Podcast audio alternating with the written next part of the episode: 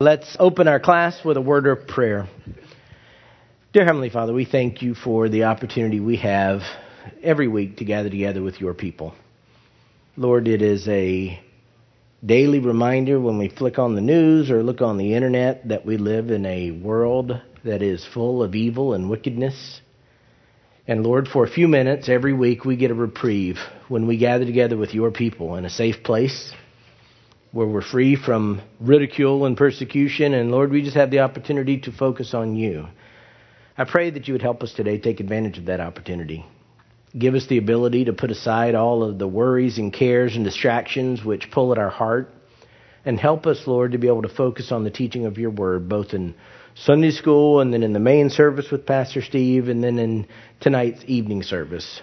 And I pray, Lord, as tonight is our church communion service for the month of December, that even now you'll begin to help us examine our hearts to make sure that we don't have any unconfessed sins that would hamper our ability to celebrate the Lord's table in the way that you desire. So we pray, Lord, that today would be a great day of learning and fellowship and everything else that we would need to help us to walk this week in a manner worthy of you. We ask all these things, Lord, in Jesus' name. Amen. We are today continuing our study in First Peter, and if you want to go ahead and turn in your Bibles, if you're not there, we're in chapter 1. Specifically, we find ourselves this morning at verses 14 through 16. And I think this is a wonderful text for me to end our teaching with, for us to think about over the next few weeks We'll hear a lot of other good teaching. I'm looking forward to Pastor Steve's sermon this morning. I know we're going to get good teaching from our brother John, and this is sort of my last statement to you before Christmas. And it is a central text and a central truth. And I'm excited, even as I'm hesitant, to want to teach this material this morning. I think the verses we're going to cover this morning really summarize what you could say is the objective, the ultimate goal of the book of First Peter. Beyond that, I think in some respects, in terms of someone who already has a relationship with Jesus Christ, this actually could be a summary of what our lives are to be. You could take it as a thematic verse that would summarize all biblical teaching when it comes to the life of a child of God. In fact, if we can't apply and absorb the truths in these verses this morning, then really we're not going to get very much out of the rest of the book of 1 Peter. Because being able to do what is in these verses is really critical to everything else. In fact, I think everything else is really just an extension and application of the overarching truth found in these verses. Now, Peter, again, has been instructing a group of people who are genuine believers who have endured real hardship. And he begins his instruction not by coddling them or just patronizing them with a pat on the head and saying, There, there. He wants them to think about themselves differently, not for their sake, put it another way, he really wants them to think about God differently and their place in the sovereign order of things. And so his introductory words, the first 12 verses, so to speak, are really a brief theological summary of the privileges that are possessed as of now by a child of God. He recounts for them the glory of their salvation, the fact that God caused them to be born again. God called them into a relationship with Him. God provided the means of salvation. And even the hardships, even the things that were causing them pain, those were used by God to validate their faith. The writer doesn't want the believers who are going through hard times sitting around depressed and discouraged. Peter wants them to be praising the Lord for the privileges they have even when life is tough. In fact, they've got privileges. We have privileges in the Word of God that great Old Testament saints could only dream about. In fact, even that angels don't fully understand. So the writer doesn't want Christians who are going through a rough patch to say, Boy, this is terrible and I feel miserable. He wants them to be praising the Lord even in the rough patch because what they have is incalculable in terms of worth. And as we transition, the last time I taught at verse 13, we have a key word at the beginning of the verse, therefore. Therefore, prepare your minds for action, keep sober in spirit, fix your hope completely on the grace to be brought to you at the revelation of Jesus Christ. In other words, the writer is going to transition from this theological section, and it wasn't even a long theological section, it was more of an exhortation of a theological nature. But now he's going to get into living differently, how we put all of these things into action. And as I discussed in depth last time when I taught on verse 13, it all begins with having control over your mind. Sobriety, in the context of this verse, is actually talking about controlling your thinking. Being self controlled over your thoughts. Focusing your mind not on mundane, distracting things, but on the ultimate thing, which is the hope we have in our salvation. The writer understands that to live correctly, we have to think correctly. To live out our faith, we have to think accurately not only of our faith, but of our Lord, of our place in the world, and that requires self control because it was a problem 2,000 years ago for believers to have their minds going all over the place. It's not just us that suddenly have, wow, we have such hard times because there's so many stimuli. The fact remains the warnings of Scripture recognize that humanity doesn't change. The means of distracting us are perhaps different, but the underlying issue of self control over your hearts and minds hasn't changed. That ultimately was the focus of verse 13, was you've got to get your thinking in line to live correctly. But all of that really brings us to verse 14. So follow along. I'm going to read verse 13 again, but I'm going to read all the way down to verse 16. Therefore, prepare your minds for action. Keep sober in spirit, fix your hope completely on the grace to be brought to you at the revelation of Jesus Christ. As obedient children, do not be conformed to the former lusts which were yours in ignorance. But like the Holy One who called you, be holy yourselves also in all your behavior, because it is written, You shall be holy, for I am holy. For purposes of our discussion, I really struggled with an outline. I like to use an outline normally to help my thoughts be more orderly and to help us think through the text, but sometimes an outline can obscure truth, and so I was really struggling. So I do have an outline, but don't pay as much attention to the outline as the substance of what is being said. But in verses 14 through 16, we really have the principles for living a God pleasing life. I think if I talk to any one of you individually and I ask, Do you want your life to please God? I think I mean, I can't picture anybody would say, no, no, no, no, I thought about it. I don't really want that. You know, maybe half the time that's enough. No, I mean, we want to live that way. And I think what we have in these simple verses are principles that allow us to do it. And so I've divided it up into three principles. But I'm praying that, again, the outline doesn't get in the way of the application. In fact, and this isn't in my notes, but I was thinking about this there's a sense in which I've looked forward to and dreaded this verse since I said I was going to teach in 1 Peter. I have looked forward to teaching it and I have dreaded teaching it ever since I thought we're going to go through this. Because I know the verse is something you've probably heard before. Unless you're just brand new to church, you've probably heard these verses or verses like them, and they're daunting. They're hard. There's one sense in which they're simple, but when it comes to living it out, this is hard to do. So I'm going to cover these principles, but I'm also going to try and be encouraging you, even as I pray that the Lord will convict and challenge me and you with what's transpiring here. So, the first principle from this text for living a godly life is this embrace your true identity. The first principle for living a God pleasing life embrace your true identity. This verse 14 starts with a simple expression as obedient children. Most English translations, I, I, teach from the New American Standard, but I always look at other English translations, particularly the ones that I think others are using at Lakeside, and you'll all find something very, very similar. But there's a lot that jumps out when you dig a little deeper to what is going on here.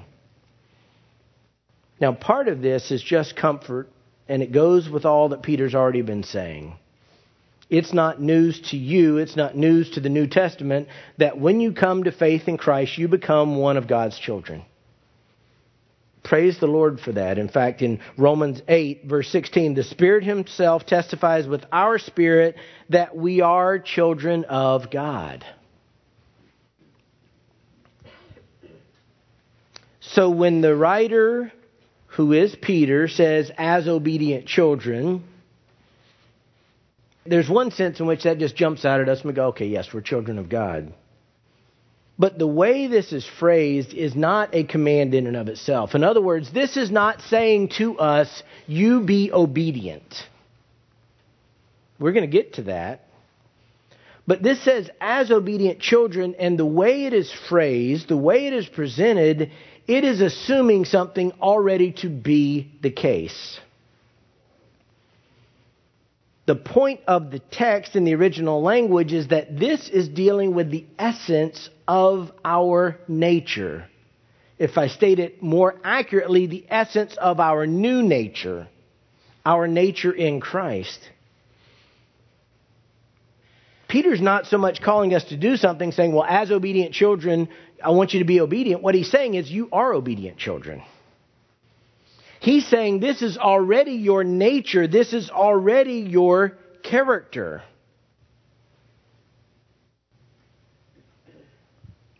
It calls to mind in my mind, and I didn't write it in my notes, but Jesus said, If you love me, obey my commandments. What the writer is basically saying is if you are a child of God, you are obedient.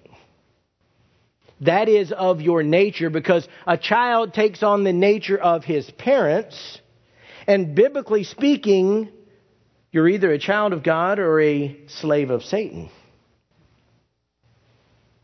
In 2 Peter, he talks about us in 2 Peter 1 4, he talks about us becoming partakers of the divine nature.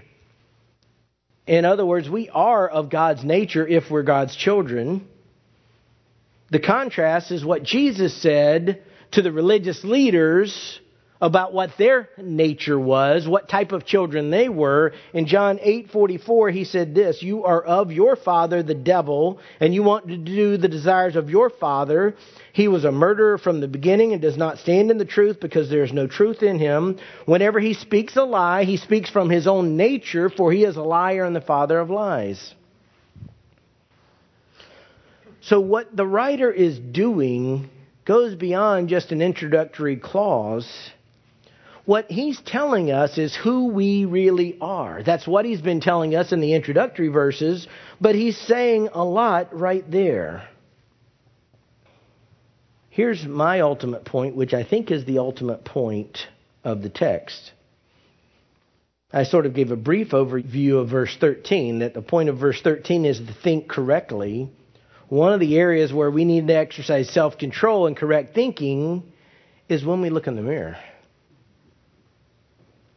And I don't mean looking in the mirror and wishing we had more hair or less hair, depending on where it is on your face, or wishing we looked different. No, I'm talking about when you look into the mirror, properly understanding what your true nature really is. In many respects, I think this is one of the toughest challenges we face. And it's a challenge that isn't helped by two things that I think exist in the church, and they're both destructive just for different reasons. One of the burdens of my heart when I was a new believer was that I thought most people in churches that I knew were deceiving themselves because they were content. They thought they were good with God. And yet, from according to the scripture, they were lost and going to hell. I think that's a big chunk, if not the majority. In fact, I, I do think it's the majority. The majority of people in America who identify themselves as Christians are lost and going to hell. I think that's true. I think America has cornered the market on the wide road. We've just got people plowing down the wide road. And so, in one sense, one of the burdens I had of called into ministry is to tell people, wake up. You think you're okay, but you're going to hell. And I know that because that was me for many of my adult years. And so there's one hand where I want to always challenge people to do what Paul said test yourselves. 2 Corinthians 13:5 examine yourselves to see if you're in the faith. I want that to always be at the forefront of teaching because we're always in danger of having people in the church who are spiritually dead that think everything's okay. That's never a futile exercise. It's always necessary. I think it always will be. And particularly in America, where Christianity is so intertwined in certain areas, particularly in the southern areas, Christianity is intertwined with culture. We always have to give a wake up call to unbelievers who are rubbing elbows with believers and they think because of that they're okay. But that is not what I want to address with you this morning, although always pay attention.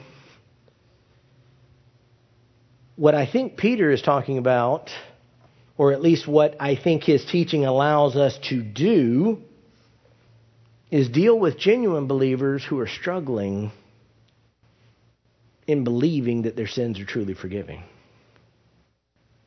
What do I mean? God doesn't see us as we see ourselves. When I look in the mirror, I see, I think differently than anybody else because I know me. So I look in the mirror and I see primarily a sinner. Somebody who has, after 20 plus years of being a Christian, still struggles daily against sin. I see somebody who knows more scripture than most people that have ever lived and yet still struggles to apply what he knows. I look in the mirror and I see my failures more than anything else. Now, sometimes my failures are obscured by my pride. But when I clear away the pride, I don't like what I see a lot of the time. In fact, what goes through my mind often is what you find in Romans chapter 7. In fact, turn to Romans chapter 7. Romans chapter 7, beginning at verse 18, continuing all the way through verse 24, it says this For I know that nothing good dwells in me, that is, in my flesh. For the willing is present in me, but the doing of the good is not. For the good that I want, I do not do, but I practice the very evil that I do not want. But if I am doing the very thing I do not want, I am no longer the one doing it, but sin which dwells in me. I find then the principle that evil is present in me, the one who wants to do good. For I joyfully concur with the law of God in the inner man, but I see a different law in the members of my body, waging war against the law of my mind and making me a prisoner of the law of sin which is in my members. Wretched man that I am, who will set me free from the body of this death? Probably I'm not alone. But that's the type of thing that I see when I look in the mirror. I see struggles, I see failures. Yet, even as I tell you that, I recognize that's wrong. I can't live under a cloud of failure and condemnation. And neither can you. Whatever your struggles or failures or past sins, know this if you are saved, you're not under a cloud. In fact, looking back down at Romans 7, in my own heart, I look away from the mirror after I read Wretched Man. But look what Paul goes on to say Thanks be to God through Jesus Christ our Lord. So then, on the one hand, I myself with my mind am serving the law of God, but on the other with my flesh the law of sin. Chapter 8, verse 1. Therefore, there is now no condemnation for those who are in Christ Jesus. I think a lot of us need to meditate on that. We are not condemned if we know Christ. We may condemn ourselves. And let me be clear when you sin, you should feel bad about it. You should repent of it. 1 John 1 9. If we confess our sins, He is faithful and righteous to forgive us our sins and to cleanse us from all unrighteousness. But once you've confessed your sin, once you've turned away from it, don't allow it to be an anchor dragging you to the bottom of despair.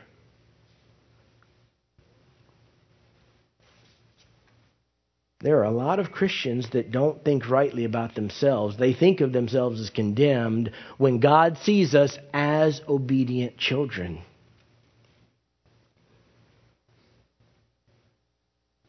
When you start to percolate on that in your mind, it makes the whole thing crazy. Why in the world should I have those kind of privileges?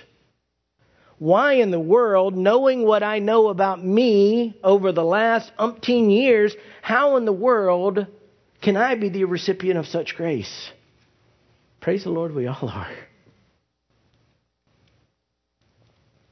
In fact, jumping ahead, and I'm not getting there, but in verse 15 it says, But like the Holy One who called you, God called us to himself. God took the initiative.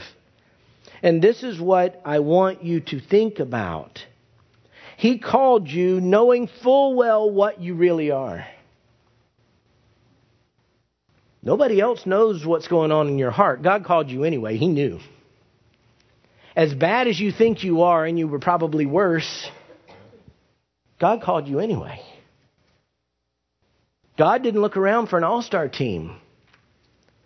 If He did, none of us would be picked.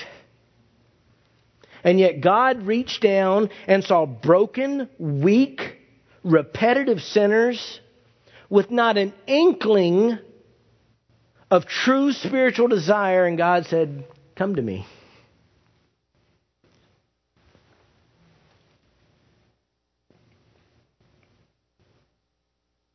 That's why Peter, at the beginning of his book, is praising God for that. Blessed be the God and Father of our Lord Jesus Christ, who, according to his great mercy, has caused us to be born again to a living hope.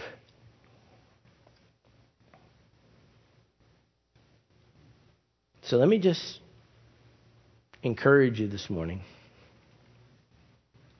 I don't know what your struggles are. I don't know what you see when you look in the mirror. Maybe you're not like me. I always have to be careful because my own weaknesses can't be projected on everybody else.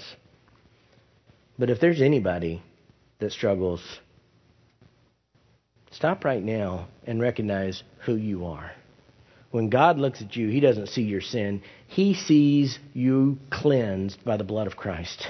You're clean. In fact, He sees you clothed in the righteousness of Christ. Christ was perfectly obedient to everything God the Father said. We get that obedience on our account. So when Peter says, as obedient children, it's not wishful thinking, it's reality.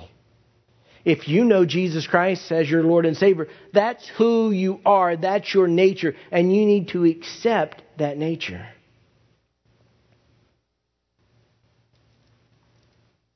Don't try and undo what God did for you by your own guilt and condemnation.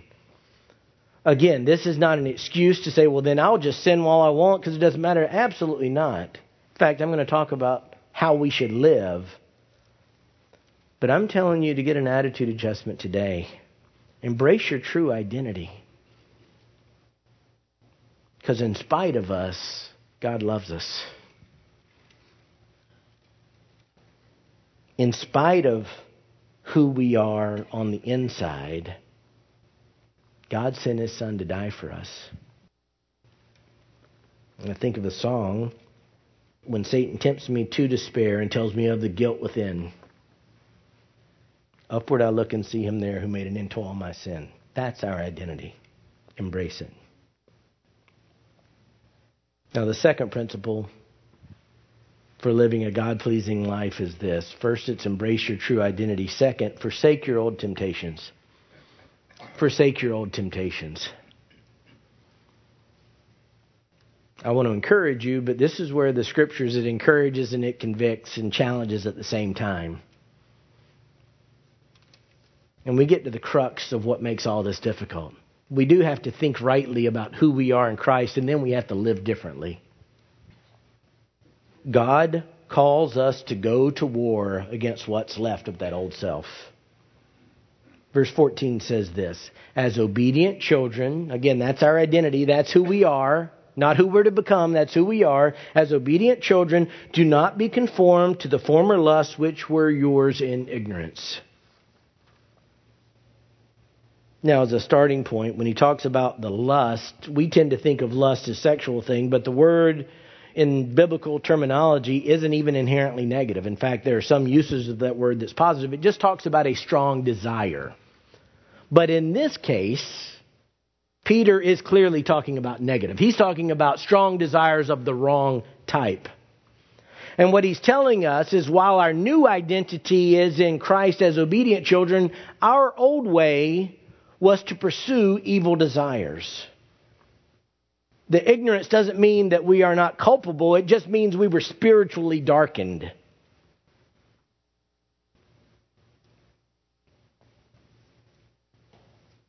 And what he's saying is don't be conformed to what you used to be. You can almost say you're embracing your new identity, your true identity, but you got to run away from the old man. You got to run away from the old identity. This idea of being conformed is like being molded into something or being patterned after something.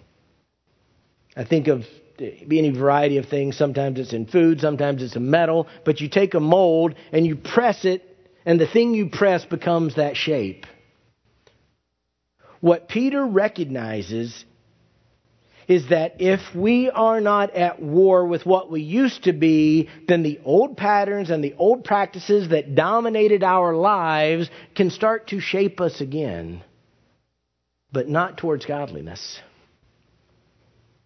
Ephesians 2 1 and 2 tells us what a child of disobedience looks like. You know, we're as obedient children that's our new nature. Our old nature is described well. Ephesians 2 1 and 2. And you were dead in your trespasses and sin, in which you formerly walked according to the course of this world, according to the prince of the power of the air, of the spirit that is now working in the sons of disobedience. We are now children of obedience. We used to be sons of disobedience. What Peter says is whatever you do, don't let yourself be conformed to what you used to be. What you used to be should not control how you live today. It's a negative and a positive side, but here it's the negative side. Put these things off, get rid of them. Romans 6 11 to 14 describes this well. Romans 6 11 to 14. Even so, consider yourselves to be dead to sin, but alive to God in Christ Jesus. Therefore, do not let sin reign in your mortal body so that you obey its lust. And do not go on presenting the members of your body to sin as instruments of unrighteousness. But present yourselves to God as those alive from the dead, and your members as instruments of righteousness to God. For sin shall not be master over you, for you are not under law, but under grace. Romans 12:2 uses the exact same phraseology as Peter. Do not be conformed, and do not be conformed to this world, but be transformed by the renewing of your mind. Being conformed to this world means being patterned into what the world wants everyone to look like. Peter is saying the exact same thing. Our old life was drawing us to a certain end result. And if you continued in unbelief, for most of you, the world would be very happy with you. Because you'd look like them. At the very least, you'd look like one subset of the lost and dying world. And the scripture over and over has pictures of what our life used to be that we're not supposed to go back to.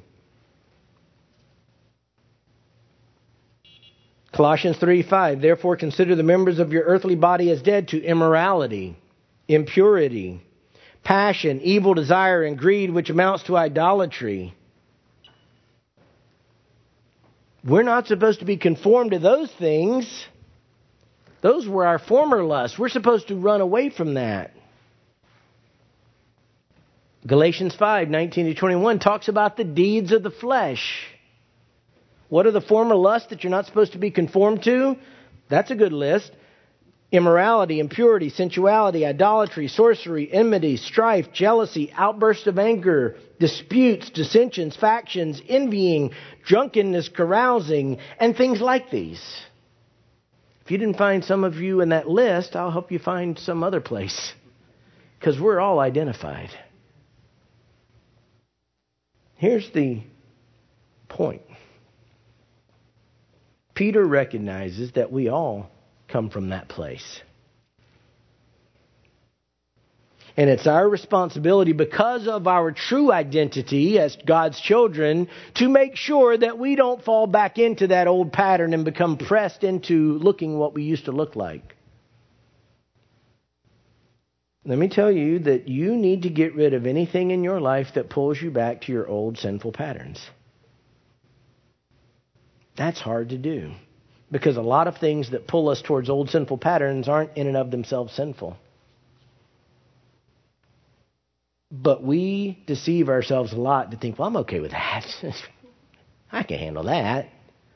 Well, yeah, I could see where that'd be a problem for some people, but me, with my spiritual maturity, I can do those things. And I'm okay. All the while, we're slowly morphing into a different shape. And those things are eating away bit by bit and chipping away at our new identity, trying to conform us to our old identity. The old sinful wants and desires will rear their head at unexpected opportunities. It's our job to kill them. Make a clean break. You know your own weaknesses. It's an illustration and it's not application for you, but as an illustration of this, when I was first saved, I had at the time a hundred and something CDs. You know, now nobody has CDs anymore. You just download the music. In and of itself, that music wasn't all horrific, but I needed to get rid of it. Because all it did was remind me of how I lived in the worst, darkest points of my life. When I heard those songs, those songs reminded me of events, and they weren't godly events. I knew for me at that point in my life, I could not listen to those things with a clear conscience because they drew me back to what I was trying to get away from. I don't know what that may be for you. Whatever it is, though, be honest with yourself. Forsake it. Run away from it whatever you have to do, don't allow yourself to be conformed to your former desires.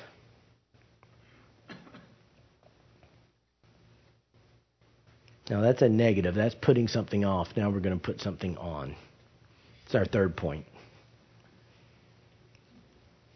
Three principles for living a God pleasing life. First, embrace your true identity. Second, forsake your old temptations. Third, pursue holiness in everything.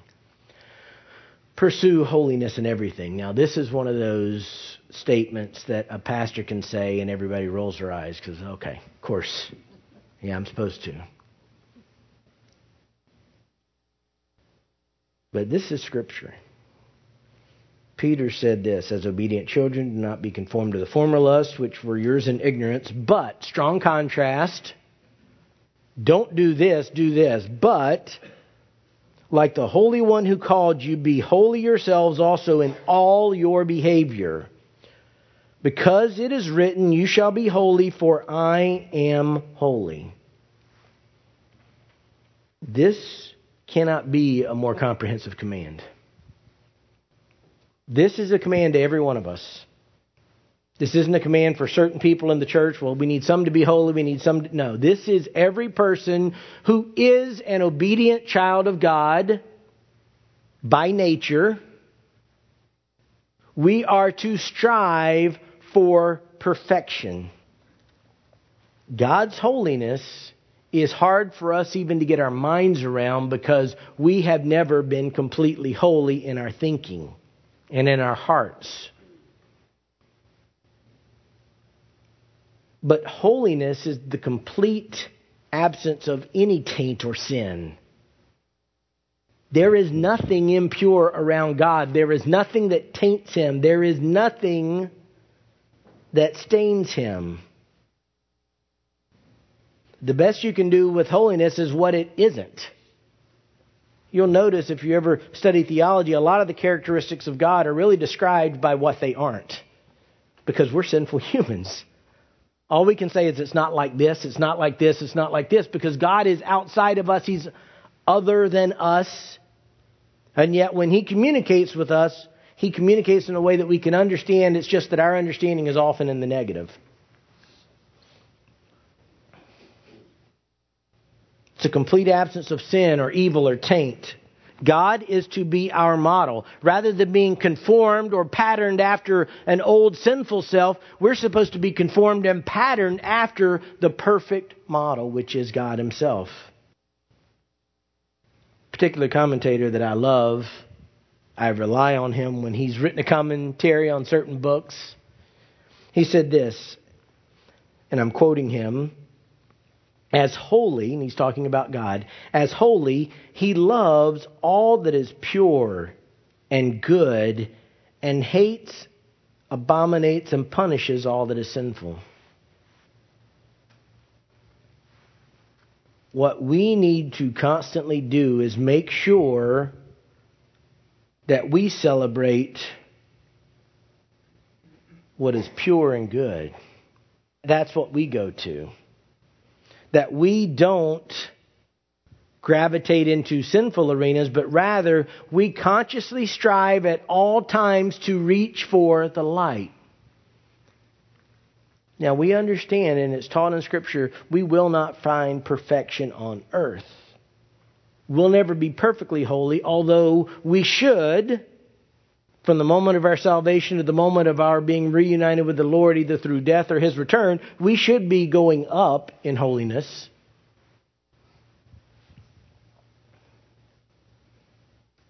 But we're supposed to strive for something greater.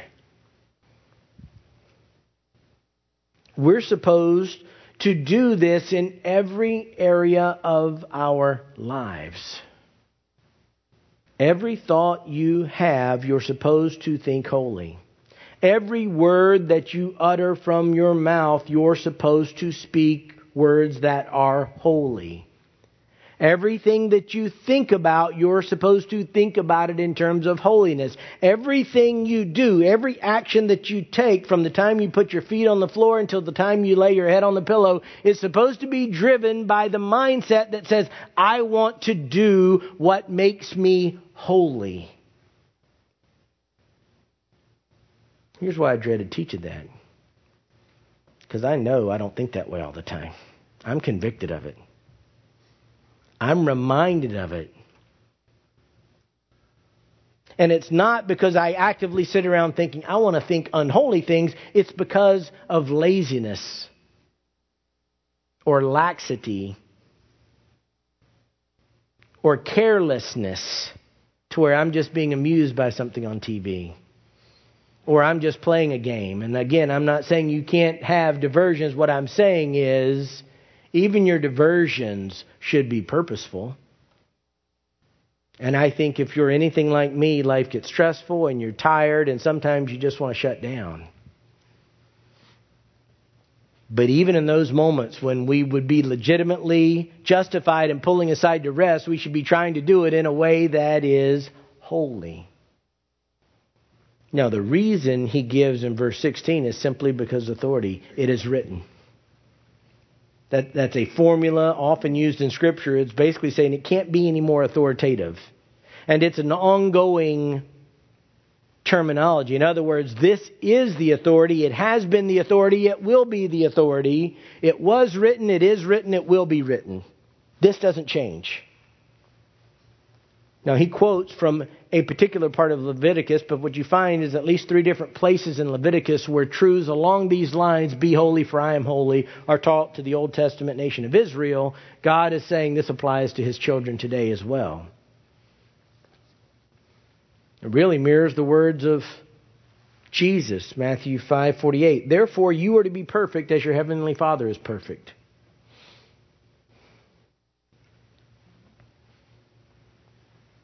If we are honest with ourselves, these verses are the source of all struggle in the Christian walk.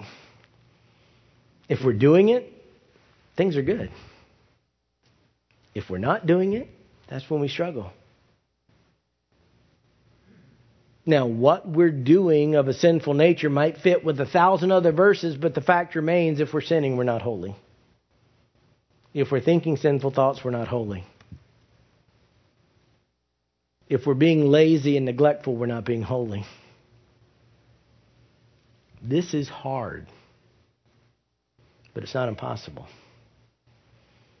And before I got into the hard part, it's why I wanted to stress to you the good part, which is God knows your struggle. And He loved you anyway. God knew how far you were going to fall short, and He sent Jesus to die for you anyway. God knew that on December 4th, 2016, you weren't going to be anywhere near as holy as He wants you to be. And He still called you, He still redeemed you.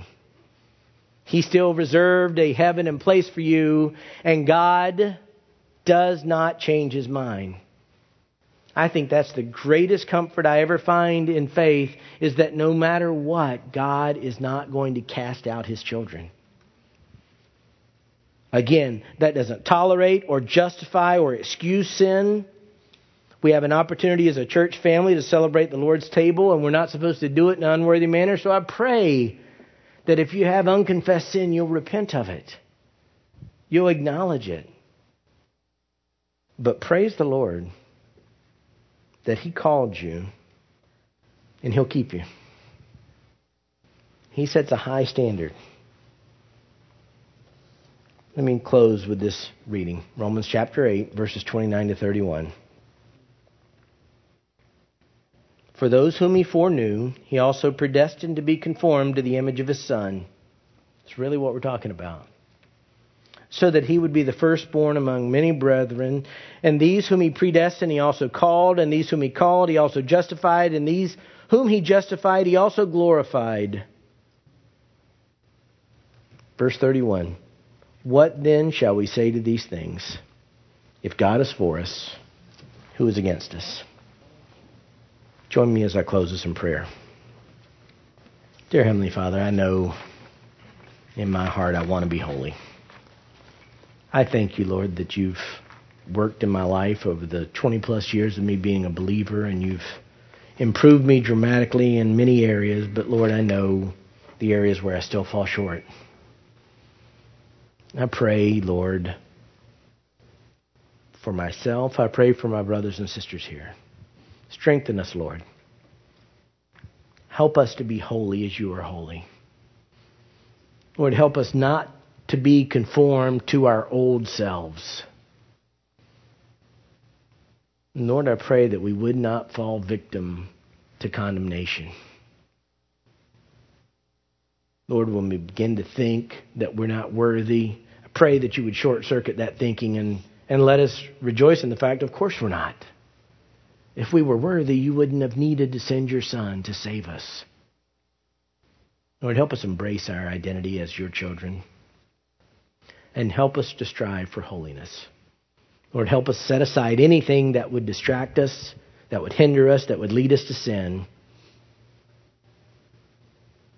And help us, Lord, to be holy as you are holy. We ask all these things in Jesus' name. Amen.